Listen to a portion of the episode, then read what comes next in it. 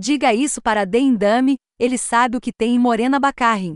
Uma atriz tão imediatamente telegênica que garantir que ela tenha a atenção de todos é tão simples quanto ela entrar em uma sala. Como a notória mentora Helena Federova. Baccarin comanda todas as cenas do mais novo drama da NBC, com um sorriso malicioso e uma sobrancelha levemente erguida que geralmente significa um desastre, para aqueles que tentam testá-la. É uma coisa boa também, já que a maior parte de seu tempo de tela nos dois primeiros episódios se limita a rondar uma cela de concreto, e porque o resto de The fica mais confuso quanto mais longe de Helena, como planeta que todo mundo orbita. E, do escritor Nicholas Vooten, The configura um jogo de gato e rato de alto risco entre Helena e Val Turner. Raya Michelle Bat, uma outrora formidável agente do FBI que está tentando voltar às boas graças da agência desde que seu marido, Kamal Angelo Bolden, foi preso em circunstâncias misteriosas. Helena é todo gelo para o fogo de Val, o modo que Bat usa com admirável facilidade.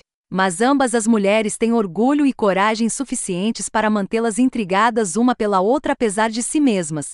No papel, soa algo como a dinâmica distorcida no coração de Killing Eve, que em seus melhores momentos confronta e transforma estereótipos femininos com insights afiados o suficiente para tirar sangue. Para Dendame, no entanto, Helena e Val parecem o tipo de personagens femininas agressivas que os homens escrevem quando tentam superar suas próprias expectativas.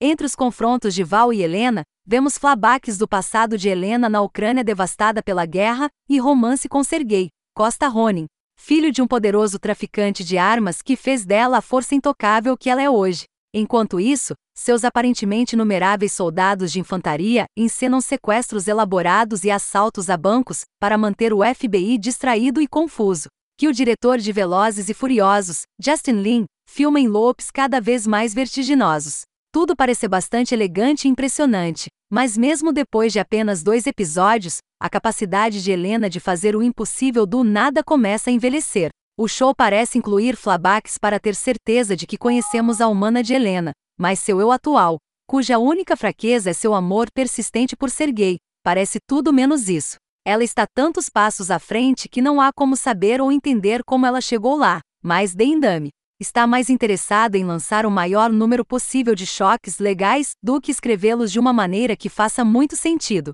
Por mais divertido que seja ver os adversários realizarem assaltos sem suar a camisa, o aperto de Helena em bem, tudo, torna mais difícil sentir a emoção de como ela fez isso, quando ela inevitavelmente sempre consegue.